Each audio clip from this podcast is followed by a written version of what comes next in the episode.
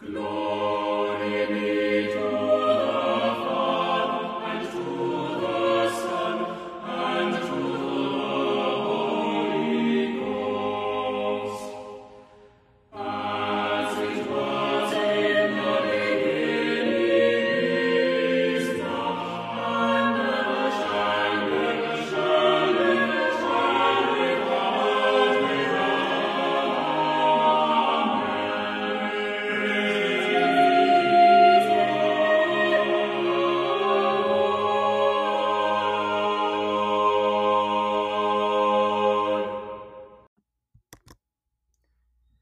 Greetings. Welcome to Haber Bros, a podcast for historic, cross centered Christians. We seek to provide ancient answers to a culture that's forgotten the questions. I'm Kirk Haberman, a uh, church musician, and this is my brother, Chris, a priest. Christopher, how are you? Doing well, Kirk. Uh, you, we got a chance to have a uh, Easter dinner Zoom. Your family, my family, and and my father up in northern Minnesota. That was great to have a meal with you guys. And if I'm, we may get a chance to talk about Zoom later in the episode. But uh, it is interesting as I grieve the loss of of meeting in the flesh. Uh, Zoom has uh, kind of forced us into social interactions that we may not have uh, encountered in the past. So we've we've never said, "Hey, let's set up a, a Zoom so that we can have a meal together." We've never done that, and on Easter we did that. So that was that was pretty neat. It was the, other really neat, the, the other crazy thing, uh, and this is just South Dakota in the spring. In, in April, uh, the weather can be unbe- can vary unbelievably from day to day, from year to year. We almost always have a blizzard in Easter. Uh, Easter can be absolutely gorgeous, or uh, you know, it can be in the teens and uh, with uh, snow piling up. And we woke up on Easter morning with about five inches of snow on the ground and um, winds blowing and blizzard conditions. Uh, I mean, next week it's going to be basically summer. Uh, it's so it's it's uh we, we had one last uh blast of snow and and and the kids uh, i was shoveling the driveway and burying my son in the snow. So that that not not too typical of easters. Yeah um well two two things leap to mind. Uh first of all this wasn't just kind of a dusting. Um you sent a video of um the alleluias that had been hmm. buried on last sunday uh, before lent and uh, you uh, lured your son out. You're like, hey, what do we have here? And uh, there was enough snow to like bury a box, to yeah. bury a box with all the Alleluias in it. So, uh, so I, I got a kick out of that. And but it also got me to thinking. Uh, you and I grew up uh, in Orr, Minnesota, basically 20 miles from the Canadian border, and um, we would sing on Easter Sundays. We would sing songs that would Easter hymns that would use metaphors of, hmm. of blossoms and spring and greenery. And um, as often as not, we'd look outside and we'd just see slush or sn- snow on the ground or mud or uh, the, the, the beauty of, of green and flowering spring rarely reached us. But we, but we uh, dutifully plowed through those, uh, those Easter metaphors nonetheless. Um, yeah, so it, it reminded me of that. Now, where I live in Pittsburgh now, um, we we usually have daffodils and um, some of the earlier flowering trees have fully flowered. Our plum tree has flowered, so that's kind of what we like to take our Easter picture in front of. So so we were not we were not covered in white like you were. Um, but that, that's another metaphor. Uh, the other the other thing that I noticed um, while we were zooming is uh, j- like how our children um, their idea of zooming is to stick their mash their face up against the uh, the, the camera and to to scream into it. Mm-hmm. And, uh, do you rem- do you remember us looking at uh, videos that our parents took, home videos that our parents took? Um, we essentially did the same mm. thing. Mm. Um, so if we knew if we knew that we were that the camera's on us, like we'd put our face right up against it. And, yes. Yeah. Yeah. Well, and when when our kids uh, FaceTime, it takes a lot of encouragement for them to engage rather than just play around with stickers and and backgrounds and uh, like mustaches and uh, filters and things like that. Yeah, the, the, that's the fun part of FaceTiming, not necessarily communicating with the other person. Right. Right. Yes. And you, you raised something that I haven't thought about for a long time, just regarding springs up up uh, in our hometown, and and that's that uh, spring was by far my least favorite season, and and and it was just because everything was just slushy and melty. Um, that that was those are my memories of spring is is meltiness because uh, it would be cold enough to where the snow wouldn't really melt during the winter, meaning uh, it would just accumulate, accumulate, accumulate, and when that melted, it was just um, you know the the sand and, and, salt they'd put on the roads would be revealed, and uh, it was just a yucky, not the best season up up north.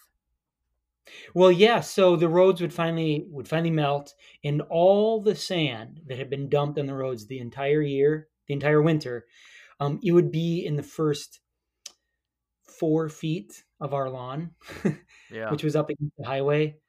And uh, you know, all throughout June, as you're mowing, you would.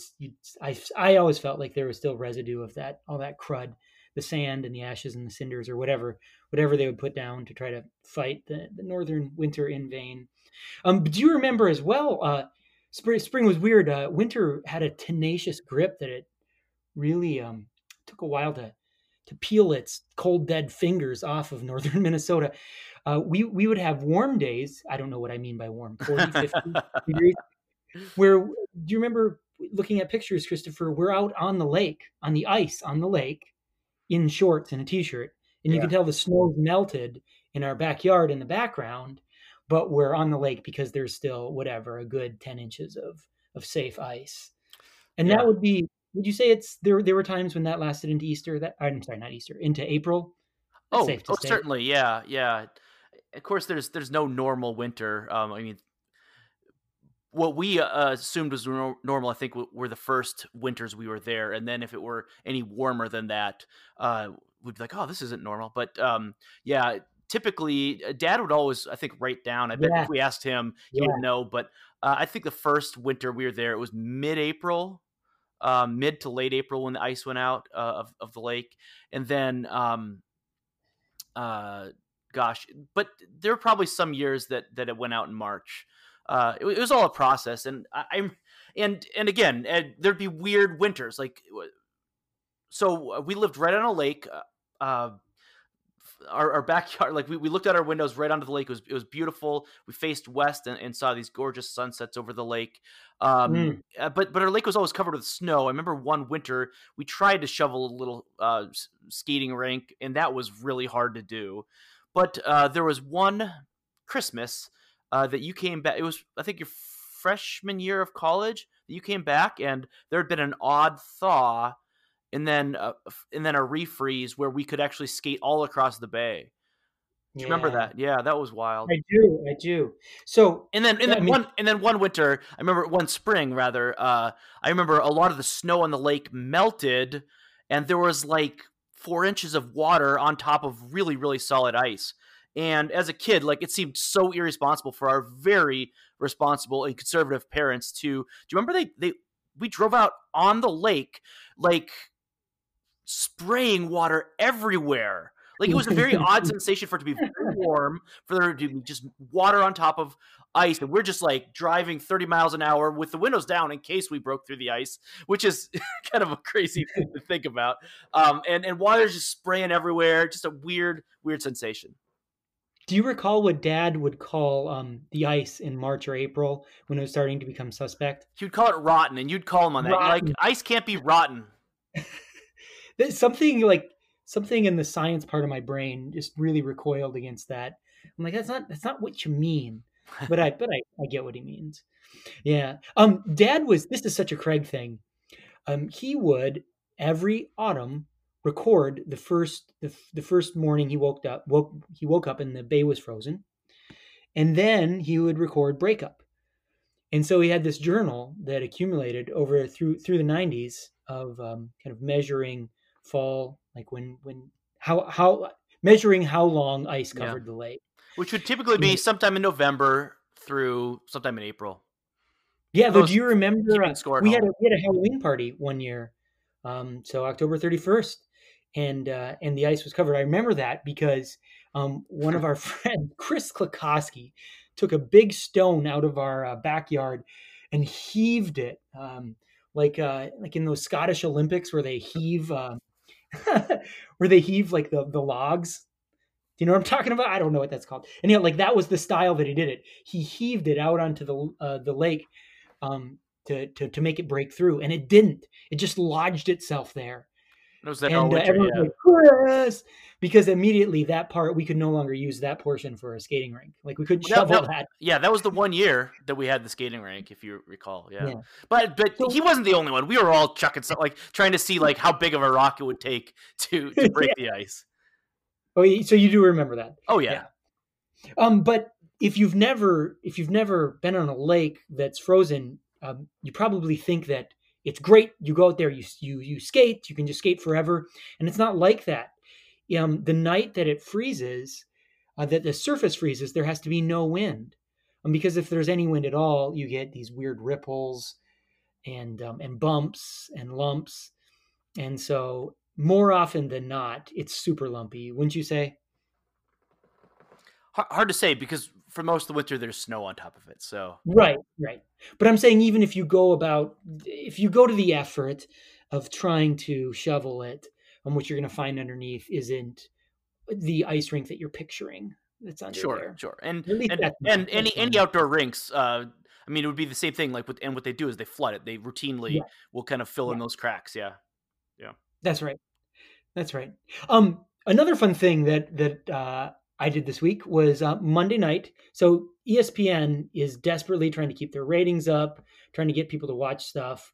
So uh, they're they're showing historic games, and uh, they showed um, 2009 uh, Minnesota Vikings hosting Green Bay Packers. This was the Brett Favre Green Bay Packer, the first game when Brett Favre came back as a Minnesota Viking um, to face what Aaron Rodgers in his second year. And uh, our uncle Mike was super pumped out about this, and he said that he came out of football retirement. I think the whole concussion scandal had kind of nudged him um, into probably a three or four period year period now where he's not really watched football, but he uh, but he happily came out for that and um, and uh, set up a group chat. And so it's just fun to watch that. That was 11 years ago, 2009. Um, a lot of water under the bridge, both in terms of football and culturally. Um, I didn't get to share this with you.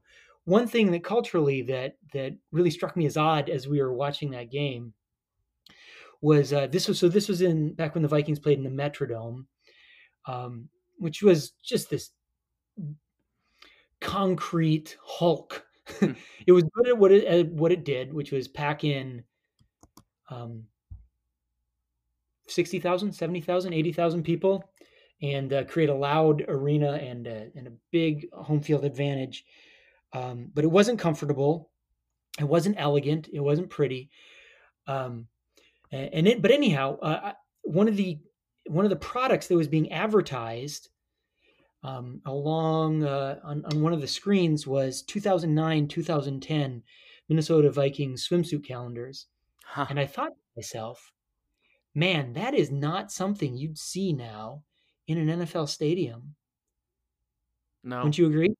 I, I'd agree. Yeah. Although they, Yeah. uh, though, though they will gladly have scantily clad dancers at each game. Right. Yeah. And we may be 10 years away from uh, not having that as well. Um, it just seems like something. I, sometimes you and I, I let, let me just speak for myself, like to inveigh against um, the sins of the culture. I think that's one aspect in which there's there's been an actual awakening to the good. The fact that that struck me as odd that they would Hmm.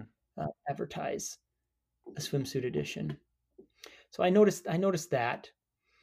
Um, did you did you did you get to watch it, or were you just kind of following the text thread? I, I- did not. I was not able to watch it. No.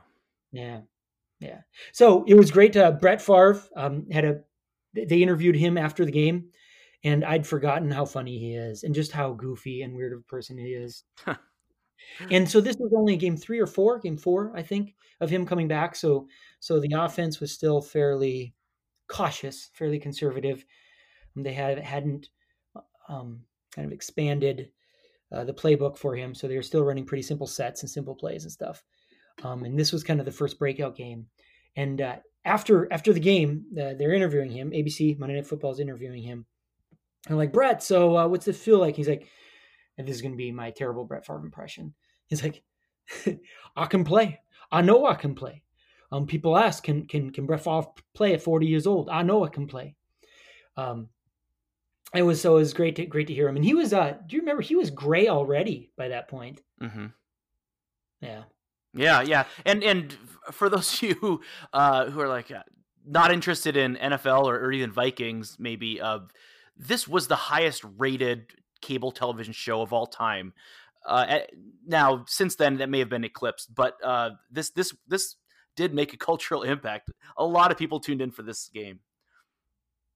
Yeah, yeah. So, um, other than that, how was your Easter? Uh, what, what's the chocolate consumption rate in your house? Uh, not not as high as you might think. No, you you are all pictures of moderation. Indeed. Yeah. So we uh I we decided um to say to the kids as sort of a picture of grace that um and as a model of Easter as a feast day um that on Easter we were we were what they could have whatever they wanted.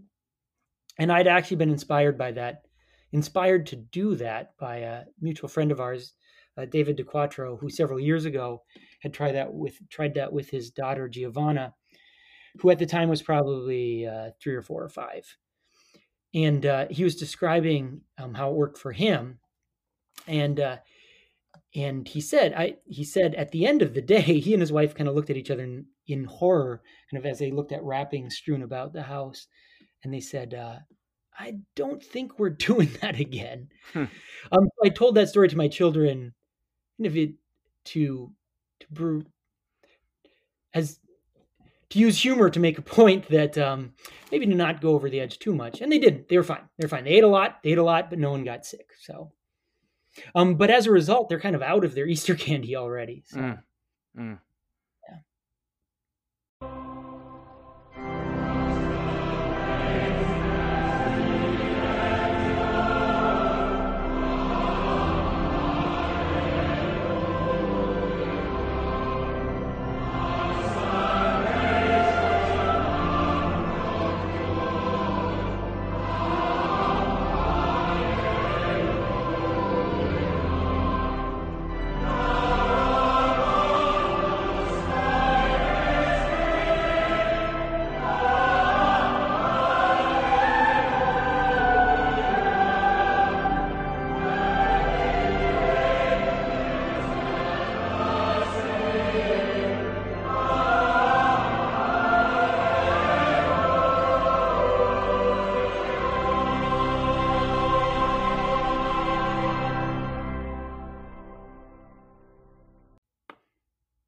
Right, Christopher, should we uh, should we go ahead and uh, look at the gospel for next week? Let's do it. All right. Do you want me to read it? I've got it. I've got it up here. Yeah. So, um, what is the typically for uh, the second first week following Easter Sunday? What is typically the gospel, Christopher? Uh, it's typically uh, Thomas Sunday. Uh, the gospel comes from John chapter twenty, verses nineteen through thirty-one, and I believe that is years A, B, and C. Is it not? That's my understanding. Yeah. Yeah, and it's funny how quickly I forget things that I read. Um, but yeah, we uh, that, that that's the first Sunday. The second Sunday uh, is um,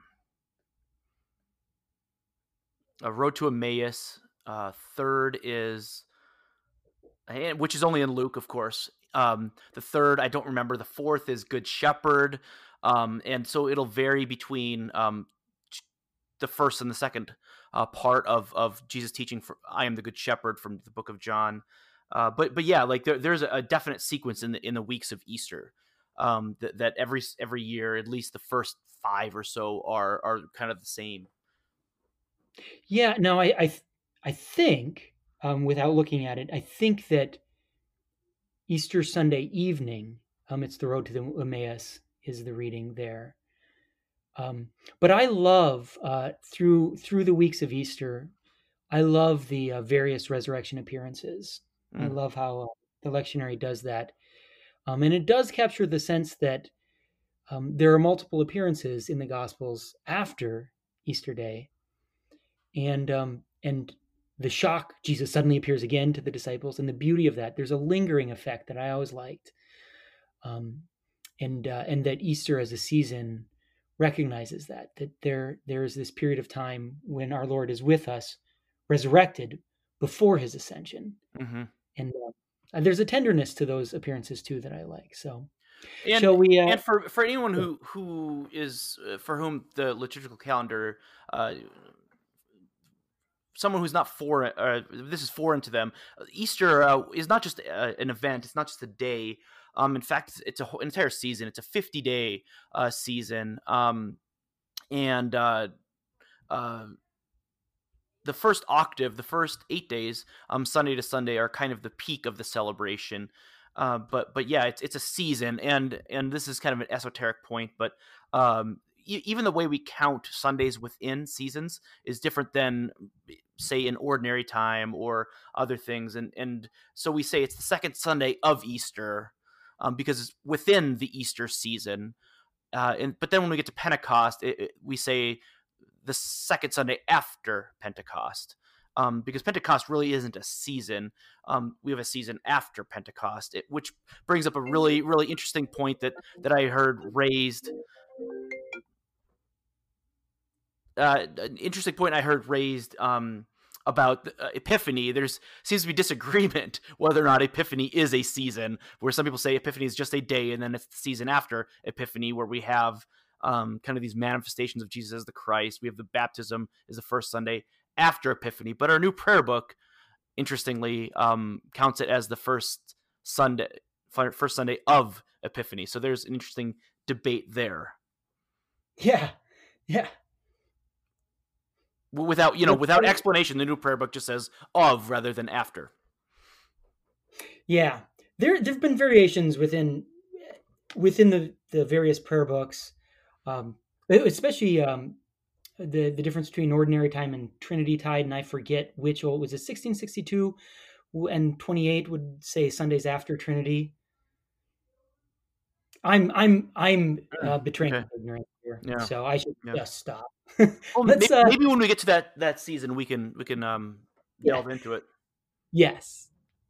Would you like to read the gospel? Sure. Yeah. So this is John chapter 20, verses 19 through 31. On the evening of that day, the first day of the week, the doors being locked where the disciples were for fear of the Jews, Jesus came and stood among them and said to them, Peace be with you. When he had said this, he showed them his hands and his side. Then the disciples were glad when they saw the Lord. Jesus said to them again, Peace be with you. As the Father has sent me, even so I am sending you.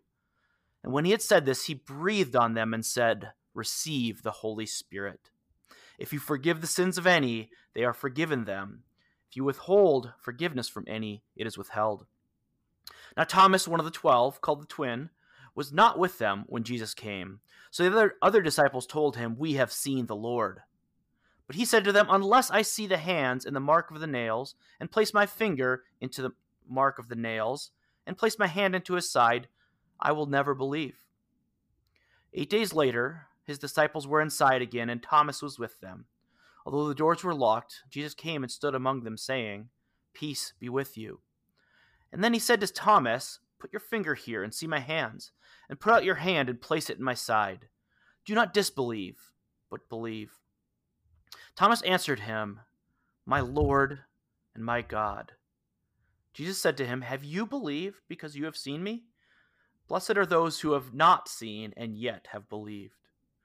Now Jesus did many other things in the sign, uh, many other signs in the presence of the disciples, which are not written in this book. But these are written so that you may believe that Jesus is the Christ, the Son of God, and that by believing you may have life in his name. The Gospel of the Lord. Praise to you, Lord Christ.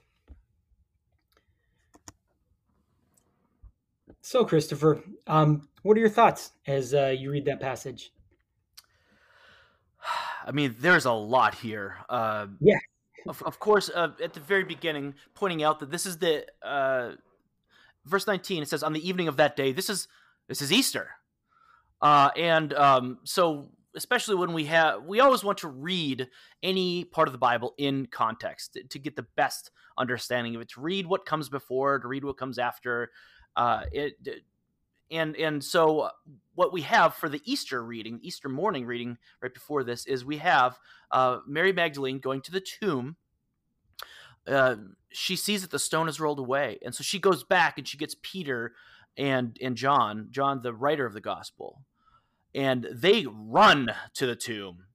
And John gets there first, and John sees the stone rolled away, but he doesn't go in. Uh, Peter gets there a little bit later. I, I don't know how much time has elapsed, but Peter goes right on in, and he sees the burial cloths there.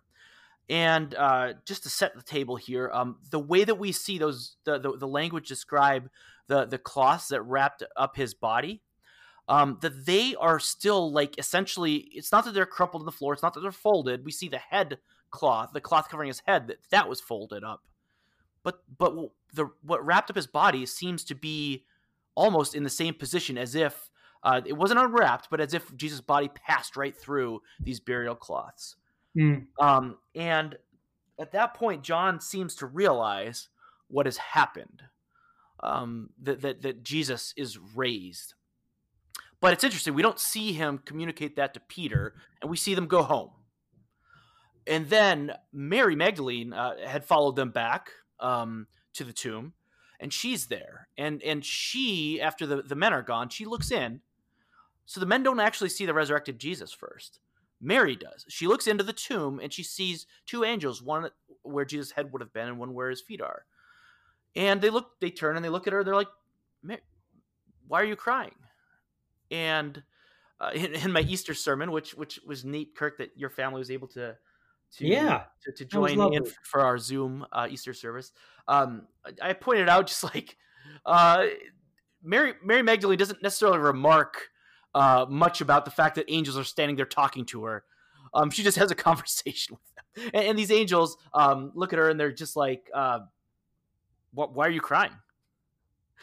And and you know we can speculate as as to the what's behind that question or even the tone of how that's asked. Um, but but uh, she's like, well, uh, I'm looking. For, basically, she's like, I'm looking for the body of Jesus. Like they've taken my master, and I don't know where they put him. Uh, so even John's discovery uh, or or re- realization that Jesus is raised, he doesn't share with her.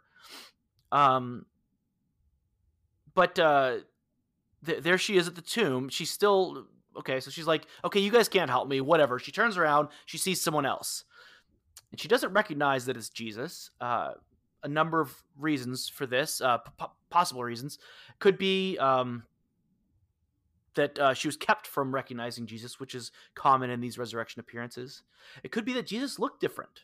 Um, that that we know that that the resurrection body is is is a little bit uh, different just in quality in that um, it, it is a body that will not decay um, or it will never die. Um, mm-hmm.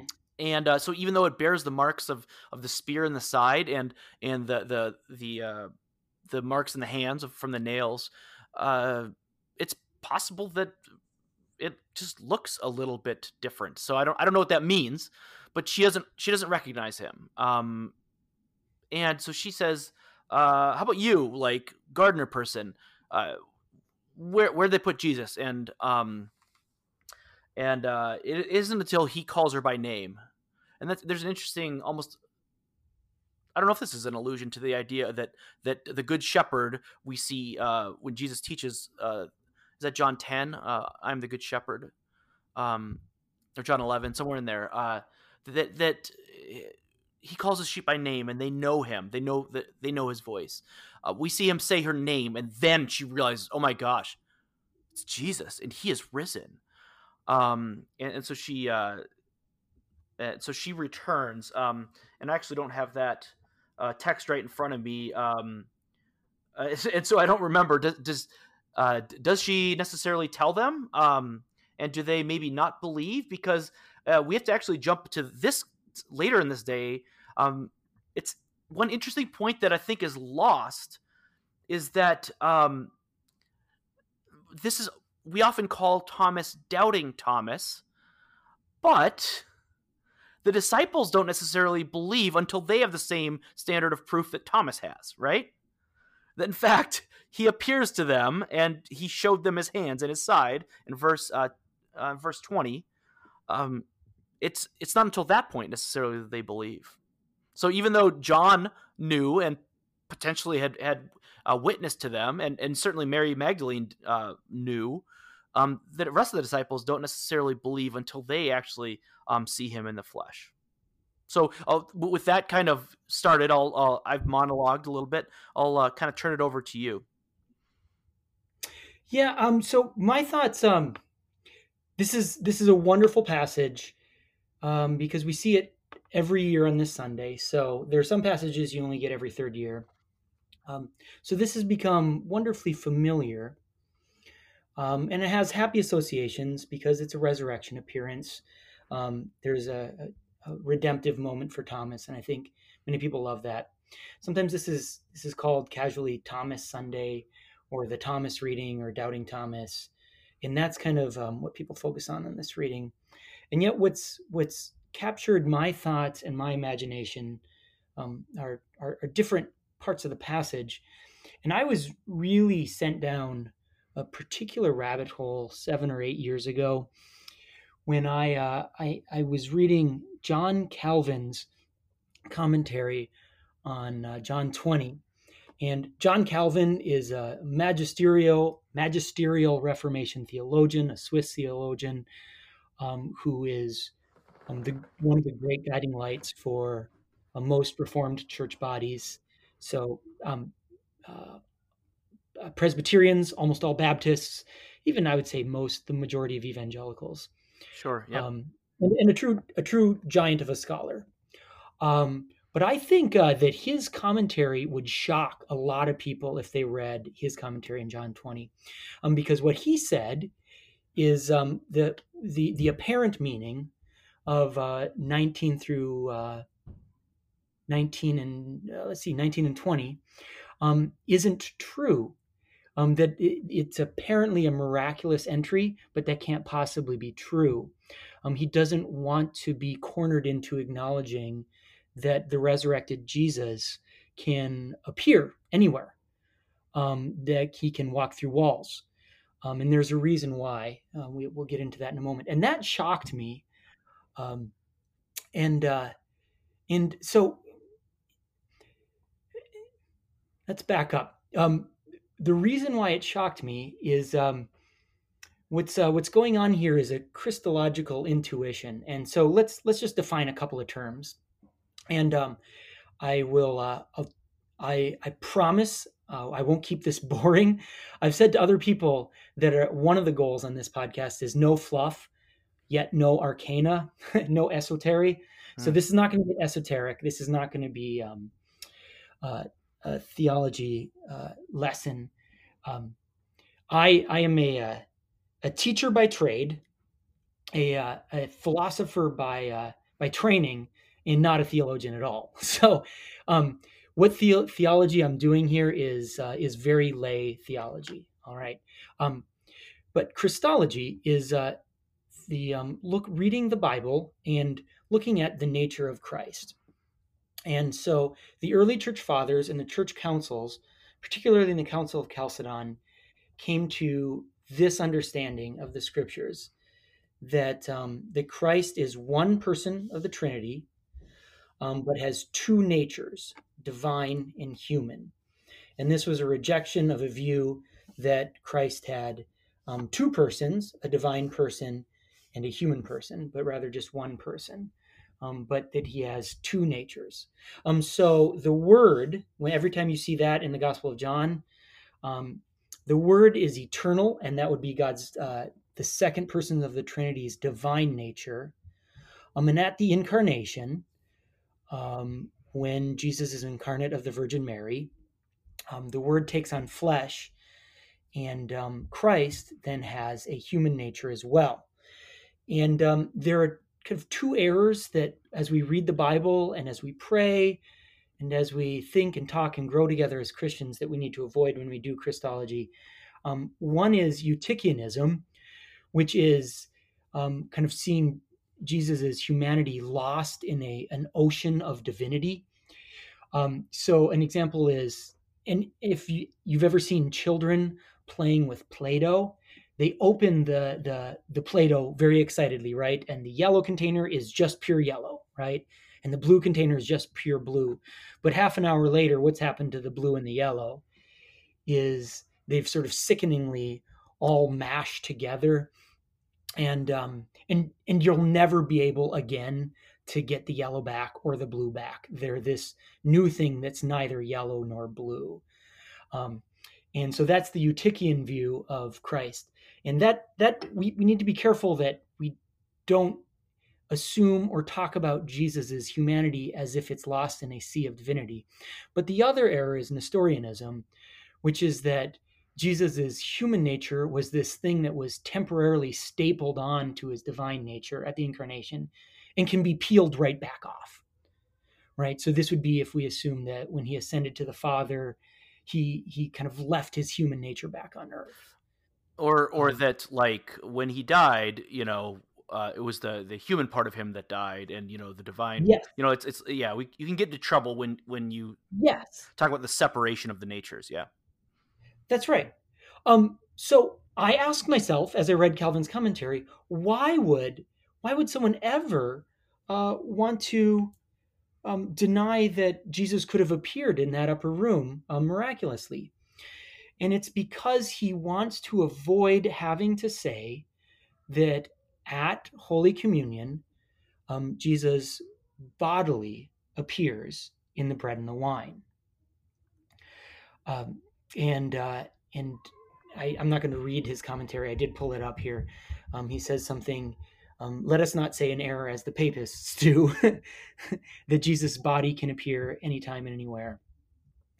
Um, and that's that was interesting to me, and I I thought why why would why would we uh, why would he be concerned about that? So, um, I, I just want to uh, I, have thought about that, and uh, I, I thought, who should I read? Who should I read on this?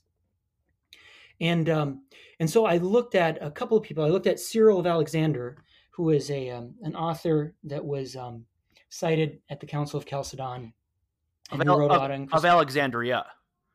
Yes, that's right, of Alexandria.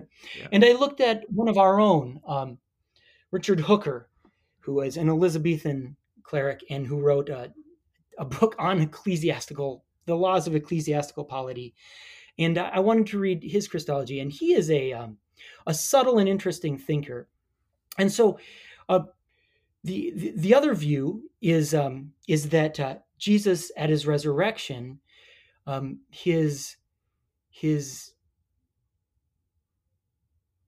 divine nature, all the attributes of his divinity, um, omniscience, omnipresence, um, were communicated to his human nature, to his humanity. And that's called the communication of attributes, um, which John Calvin rejected.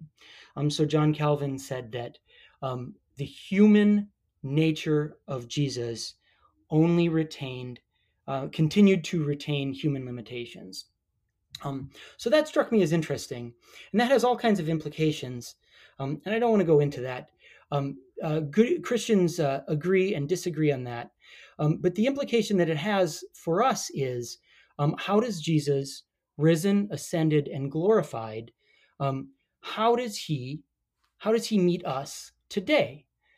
And uh, and depending upon whether you have a Calvinist intuition uh, that his human nature still has that spatial limitation, um, you will you are likely to say that the body of Jesus remains at the right hand of God the Father.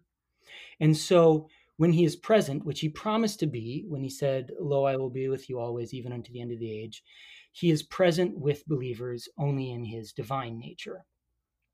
Um, but if you believe um, that Jesus' glorified body um, reacquired all of the attributes that he laid down in his humiliation, um, uh, the humiliation of Christ is what theologians talk about when they say he became incarnate and became vulnerable like a human, right? So the Jesus that we read in the Gospels, he can't read the future, right? He he says only the Father knows, for example, right? So there are some divine attributes that he lays down in his incarnation. Um, but if you believe that both in his human and divine nature he takes those back up, um, then Jesus can be bodily present to believers at Holy Communion or in the upper room. So there's generosity and breadth. Um, certainly, Christopher, in our tradition in Anglicanism, um, the articles don't kind of demand you take one stance or the, the other. Though I think it's it's fair to say when you look at um, the Tudor divines uh, who wrote the prayer book, and uh, you look at Richard Hooker and Thomas Cranmer, um, they certainly do. Calvin's thinking is lurking underneath. So I did read um, the portion of uh, this morning. I did read uh, Hooker's portion on Christology of his ecclesiastical laws, and he does something interesting to try to be generous and broad to both the uh, the Calvinist Reformed and uh, on the one hand, who believe that uh, Jesus in his human nature cannot be bodily present to the believer, and to be um, also open to Lutherans and Catholics who believe that Jesus's bodily nature, his human nature, reacquired all the divine attributes, and so he can be bodily anywhere. Um, and what he says is something interesting. Richard Hooker says that he um, he agrees with Calvin um, that um, the human nature cannot uh, acquire divine attributes, but he uses this particular word.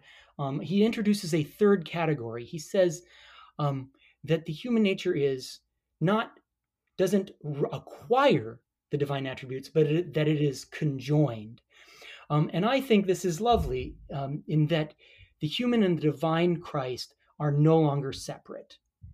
And so one doesn't kind of bleed over into the other, um, as in our Play-Doh analogy, right? the blue doesn't become yellow and the yellow doesn't become blue. The two natures remain distinct, and yet, but yet, um, in his glorified body, they are conjoined and uh, and so, in a way, and this is kind of something that our tradition does, we don't try to over explain communion. Um, uh, in, in a way, we can't explain that he is present. And so I thought that was that, that was very interesting. This passage does get thrown around a lot um, and analyzed a lot when when looking at um, kind of the presence of Jesus.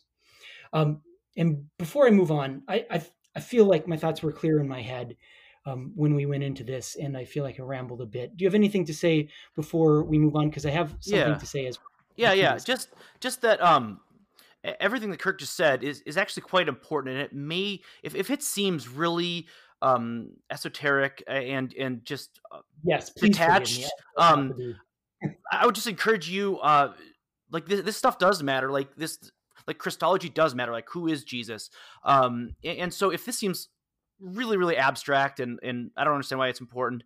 I, I would encourage you just to to to Google uh, Christological heresies. Um, and see if you can just look through. There, there are a bunch of them the church had to work through early on, and then they met at what we call uh, ecumenical councils, where they called all the bishops together.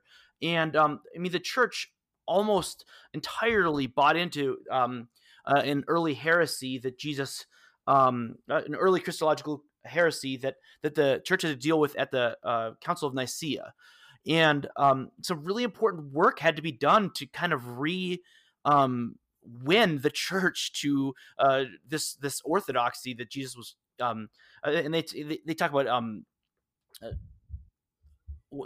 uh, substance, um, divine nature, and substance, and all that stuff is very, very important. Um, I'm not going to uh, re- repeat it here, um, but but both uh, the results of the Cult- Council of Nicaea and um, uh, the, the of Chalcedon and the Chalcedonian definition are are both really, really important um, in rejecting the, the heresies um, and and talking about um, uh, Christ and His nature.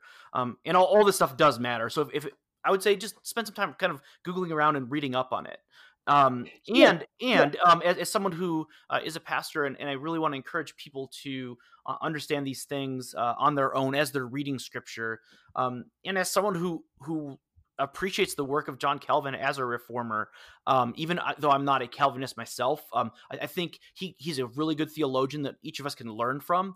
Um, I, I, think he's probably guilty of some what we call eisegesis uh, in this case, um, where we want to do the work of exegesis. We want to draw out um, the meaning of scripture um, using that text rather than um, taking a presupposition and and kind of pushing that into the text, reading that into the text, and and so uh, there's no really good textual um, explanation for saying that Jesus had to find had to find a window unless you've already decided in your mind that that yeah. like he has to because he because like he physically can't. Um, where where um, the, the, the language of the text, both with the grave cloths and um, this room, uh, almost every, almost any scholar is going to acknowledge that there's something um, supernatural about this resurrection body of Jesus. The limitations uh, that it had previously um, were not present with this body. That, that it could disappear, appear, um, pass through doors, or whatever. That's right, and I, I respect that uh, people have different intuitions. I was talking about this one time with um, a mutual friend of ours, uh, Father Andrew DeFusco, and and I thought um, that of course I had uh, I had kind of the better argument, and I I chuckled to him. I was like, "Can you believe that that that Calvin Calvin read it this way and that he believed it?" And he's he said he kind of um, gently, lovingly put me back in my place and said, um, "Yeah." um, so. Uh, like yeah, he, can, he uh, can believe that that that uh, a scholar as good as Calvin would. That's um, right. Yeah, That's yeah. Um, so there was one final, one other final thought I had as I looked at this, um, that's interesting, and it's the uh, it's the the reception of the Holy Spirit, um, uh, where we see in let's see here 22 verse 22 and 23 he breathed on them and he said receive the holy spirit um, uh, lancelot a- andrewes a, uh, the bishop of winchester in the 17th century um, he, uh, he preached a great sermon on this pointing out three great um, uh, crescendoing revelations of the Holy Spirit in the Gospels. That first at Jesus' baptism, um, as a dove, then here as breath, and then at Pentecost as full wind and fire. Mm. and so we have a we have a revelation, a proceeding from the Son in gradual building power. Um, in baptism, first to make believers, then here to empower apostles, priests, and bishops to to be Christian makers by giving them the power to baptize, and then in Pentecost here in in in uh, after the ascension, then the full gifts of the Spirit in in the full power of fire and wind. And uh, so that was beautiful. Um, Christopher, did did anything? Was there any echo of this in your ordination uh, service when you were ordained? Echo of of of this moment receive the Holy Spirit? Uh, I, I would have to look at the liturgy of it. Of, of it. I would have to look at the liturgy of it to, to see what it is that the, that the bishop says when he places his hands on me. Um, I mean, you know, another time a bishop places his hands on you, of course, is at, at confirmation when you're confirmed into the yeah. church. Um, and and and there's in, interesting in the book of Acts. Um, there are these disciples of John the Baptist, and they ask them, they say, you know, did you receive the Holy Spirit uh, when you were baptized? And they're like, what? We didn't even know there was a Holy Spirit. And so, um, so they went there and they like laid hands on them and, and like they received the Holy Spirit in the laying on of hands. And so it's interesting how um, they're you know we see jesus breathing here but we see also the this apostolic like laying on of hands that that we do have today both in confirmation and in ordination yeah. Um, this is often called the the keys, right? The keys of the kingdom, the power right. to forgive, the power, the power to withhold sins. Well, in the synoptic gospels, yeah. Yep. Yeah. Have you ever withheld sins? I've not. I'm being goofy, but yeah. yeah, there's there's a lot of stuff here. If I could do, um, I know we're getting kind of late in the podcast, but uh, just some drive-by commentary. Um, uh, what, what Jesus says to them peace be with you. Uh, you've probably heard the, the term shalom. Um, it's it's this Hebrew word that it, means a lot more than just peace. Um, it's it's this this sense of um, kind of uh, kind of completeness, um, and uh, really, it's it's interesting reading Paul's work, um, particularly in the book of Romans, uh, Romans five, chapter uh, verse chapter five, verse one.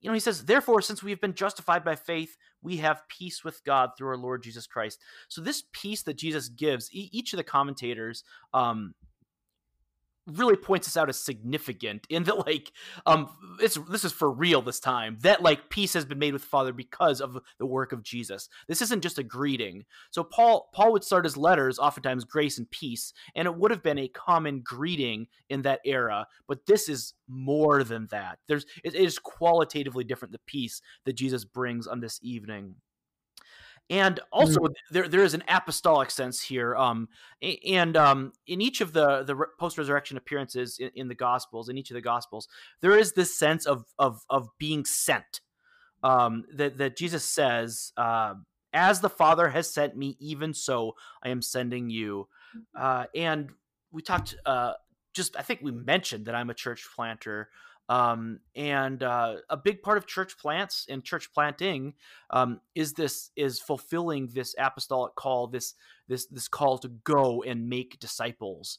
Um, and, and in fact, that that is the work of each Christian, and that's something that uh, that we will certainly talk about in coming episodes of of that that we are called and equipped to make disciples, um, and and that is integral to our discipleship. The, the idea that like um, we are following Jesus isn't just us sitting at the feet of Jesus, absorbing his essence uh, through word and sacrament. Um, we're also sent out into the world um, to be uh, salt and light um, uh, to the world. Um, yeah. Uh, to, Thomas is really unfairly treated, I think, um, especially with him being called doubting Thomas. Right. Uh, and I pointed out earlier that like um, everyone else was given the same standard of evidence. We just happen to see him here saying, "I'm not going to believe unless I see." Um, but but interesting, what Jesus does is that he meets him there, right? Yeah. Jesus isn't like, "Oh, oh, you is is this what you want?" Okay, well, like I'm going to deny this. Like Jesus comes to him. Um, and uh, and of course, uh, Thomas isn't the only.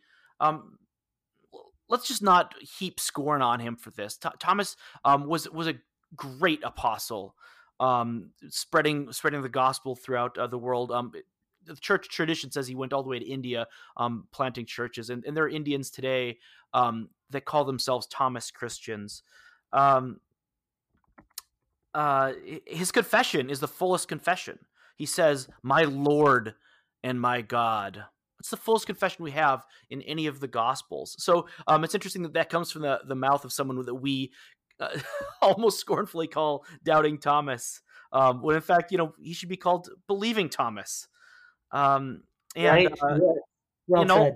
I'll, I'll kind of uh, point out one more thing, and then I'll kind of toss it back to you for for for comments, and that is just the verses thirty and thirty one are are, are are incredible. Um, yes, because of yeah. course, of course, Jesus did many things, um, and we as Christians, uh, we we believe um, because of the resurrection um, that that there, there are many failed prophets that we've never heard of, and and had Jesus been just uh, another uh, prophet who had had come and, and promised to do this or that uh, and failed and remained in his grave, um, each of these disciples, they would have gone back to their old jobs. Um, but mm. instead, what they witnessed this power not only during his life, but but victory over over death and the grave. Um, and because of that, each of these men, besides John, um, went to the ends of the earth and and and they were martyred for their faith. They were they were killed um, because they they would not stop proclaiming um, what they had witnessed with their own eyes. They couldn't not do that. Um, and th- th- this is why these things are written in this book. Um, he, John could have shared all sorts of other miraculous, amazing things, um, but these are written. Why? Like, why did he write this book? So that you may believe that Jesus is the Christ, the Son of God, and that by believing you may have life in his name.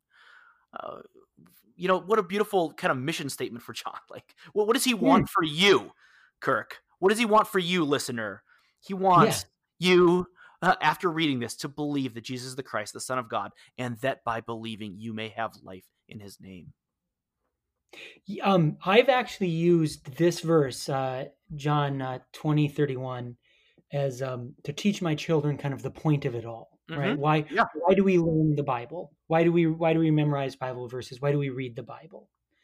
Um, we read because these things have been written so that we may believe in the Son of God and in so have eternal life. Mm. Um, it, it, it whittles it all down to the mm-hmm. very heart of the mm-hmm. very essence. What a wonderful reading.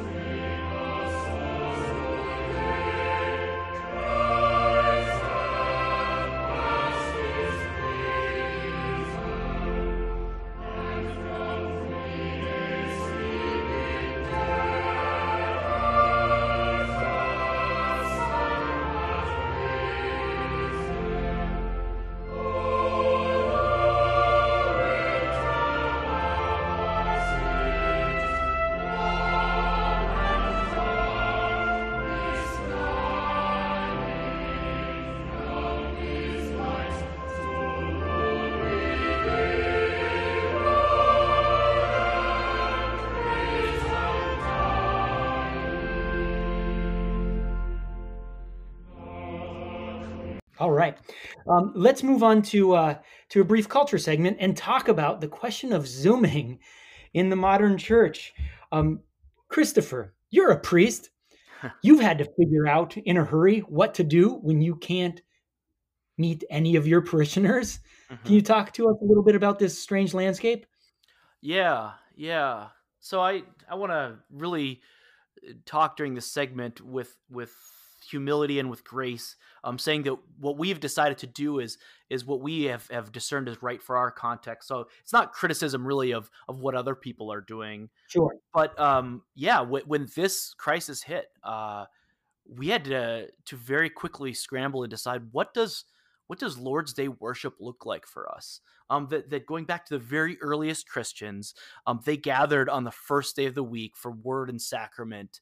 Um, and and how do we um, kind of faithfully continue that um, in an era where we're uh, out of love for our neighbor um, because you know we we could just uh, bite our th- or thumb our nose, whatever metaphor we want to use, um, at at uh, social distancing guidelines, and say no, we're gonna, you know, the, the we have the First Amendment, the government can't regulate this, um, but but we are uh, we are saying as a church that that um, out of love for our neighbors, for the most vulnerable among us, knowing that uh, yeah, certainly the healthy and young among us could meet without consequence. Um, we we want to protect those who are immunocompromised or who are elderly or for whatever reason would be susceptible to this virus, which is deadly.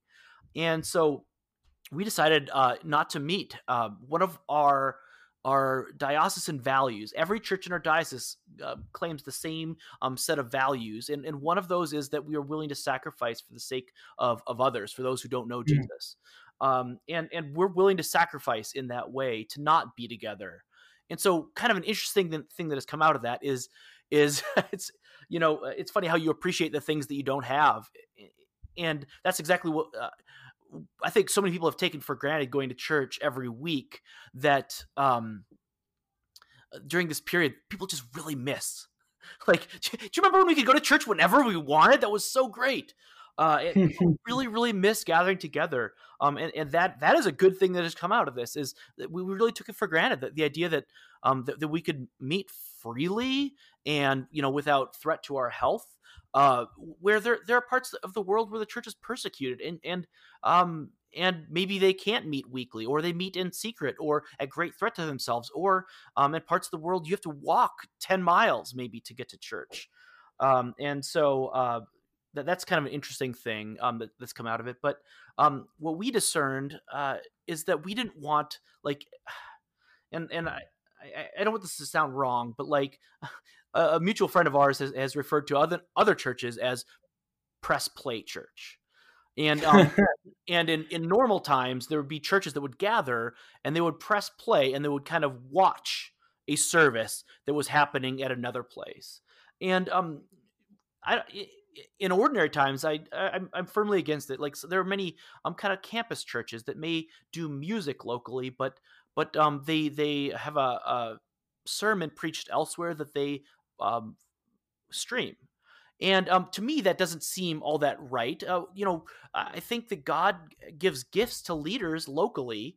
Um, you know, so you may have a church of 500 or 5,000, um, and and I think that whatever happens at a church elsewhere that can be replicated. God God's gifts for our leaders um, can happen at a, at a multi-campus church um, without having to like have your super pastor um, preach at, at the main campus and then stream that out. So um, with that kind of as a value in normal times, in, in this era, I didn't want to say, "Oh, hey, everyone, watch this video." Now, uh, we also are, are, prayer book people. So um, we have a, a, prayer book in which um, we encourage people to do family worship for people to open that up and to worship together as a family. And so ch- some churches, I get have opted for that to say um, maybe not with a prayer book, but to, they'll they'll have like a liturgy online where you kind of like click a, a, click play and then you kind of sing along to a song and then uh, it'll ask it'll do like a reading and then maybe uh, a responsive reading among your family and then oh, maybe a prayer and then you click another button and you hear the sermon yeah. so i would say there are three kind of main models is that there's one of the of the kind of pre-recorded thing that's broadcasted um, yeah. that that that to me seems very um, if if if you're watching that that seems more passive to me. And i think what we talked about uh, liturgy is the work of the people that we ought not to to just observe other people worshiping but we ought to join them in worshiping. Um, and so so the option one would be to pre-record and send that out. Option two would be to um, encourage people to kind of worship like get, equip them to worship on their own, which um, I, I, never want to tell people not to do that. But I think there's uh, we chose for option three, which is a Zoom service, um, for the reason that like we want a sense of like the assembly.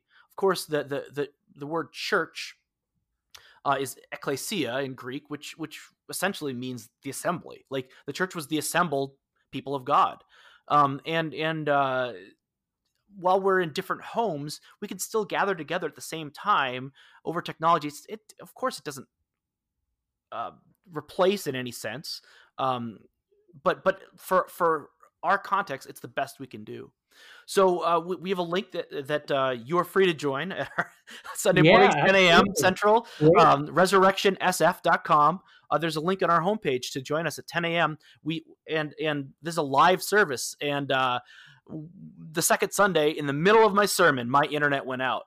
and thankfully, people um, patiently waited for my you know, like three minutes. I was back up and I was like, "All right, guys, where was I?" And I finished my sermon.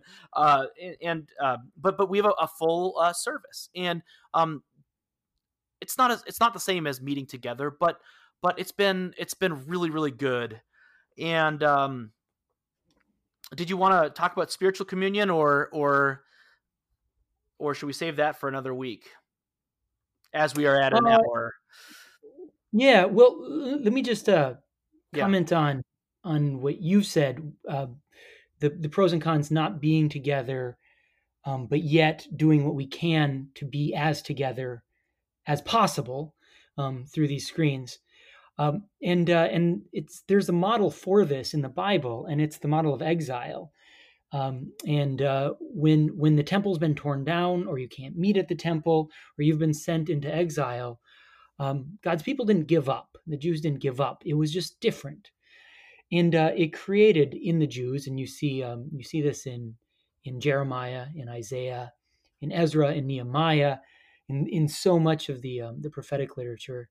Uh, you, you see a, a yearning, a, a recognition for what they what they had when they had lived in the land um, with the temple that their uh, their ancestors had not been able to appreciate that.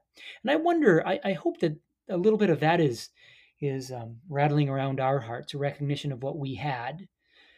Um, and I think about uh, Holy Communion, how um, many of us um, have been forced to fast from Holy Communion for a period of time now. Um, we didn't plan on it; it just kind of happened and uh, and it it has created in me, and I know in many others, uh, depending upon kind of what pocket of social media you're on and who you who you talk to and who you bounce ideas off of. Um, that uh, that yearning, that longing, is uh, is evidence of the the fruit of the Holy Spirit in your heart, um, and uh, and it'll make it sweeter when we finally come back. Um, we read in uh, we read in the Old Testament um, when uh, when Judah comes back from exile and uh, they rebuild the temple, um, there are tears that are shed. Uh, and and some of it is tears of joy, and some of it might have been tears of sorrow because it, it wasn't the it wasn't the same. It was in some ways a pale imitation.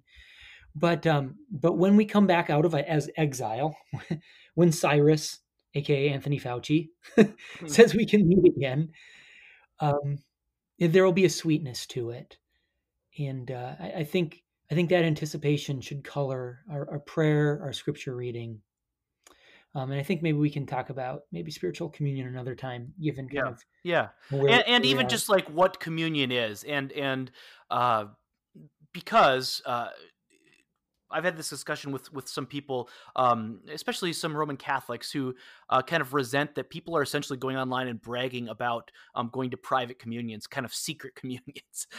so right. the sense that like some of yeah. the body is, is getting fed in this way, and they're they're kind of lording that over others and saying like, um, kind of humble bragging, like, haha, like I got to get the sacraments, and it's like that's that's not the point. Is like the point isn't like uh, it's it's interesting. We, we have a lot of teaching on communion in in First Corinthians because the church was mm. totally doing it wrong, and, and like this is echoes of that of of the sense of like yeah. uh, you know this is feeding me at the expense of other people. Um, right. Yeah. Oh, good point. Yes, very good, very good point. So, so I, I think really good thoughts for for later. Yeah. Yeah, this has forced a lot of people to to think more to kind of scratch their heads and scratch their beards um, about what we actually think and believe about communion, what the Bible teaches about it, what our what our traditions teach, um, in in ways that we haven't. So I think that's good. That's good. Mm-hmm. Anything that forces us to read the Bible and pray more and think more mm-hmm. about a thing mm-hmm. is probably good. Mm. Yeah, man, a lot of a lot of good stuff, Christopher. Shall we uh, shall we end in prayer? Let's do it. Why don't you, why don't you lead us again this week? All right. The Lord be with you. And with your spirit. Let us pray. Almighty and everlasting God, who in the paschal mystery established the new covenant of reconciliation, grant that all who have been reborn into the fellowship of Christ's body may show forth in their lives what they profess by their faith through Jesus Christ our Lord, who lives and reigns with you in the Holy Spirit, one God, forever and ever. Amen. Amen. O God, whose blessed Son made himself known to his disciples in the breaking of bread, open the eyes of our faith that we may behold him in the fullness of his redeeming work, who lives and reigns with you in the unity of the Holy Spirit, one God, now and forever. Amen. Amen. The grace of our Lord Jesus Christ and the love of God and the fellowship of the Holy Spirit be with us all evermore. Amen. Amen. We'll see you next week, man. Next week.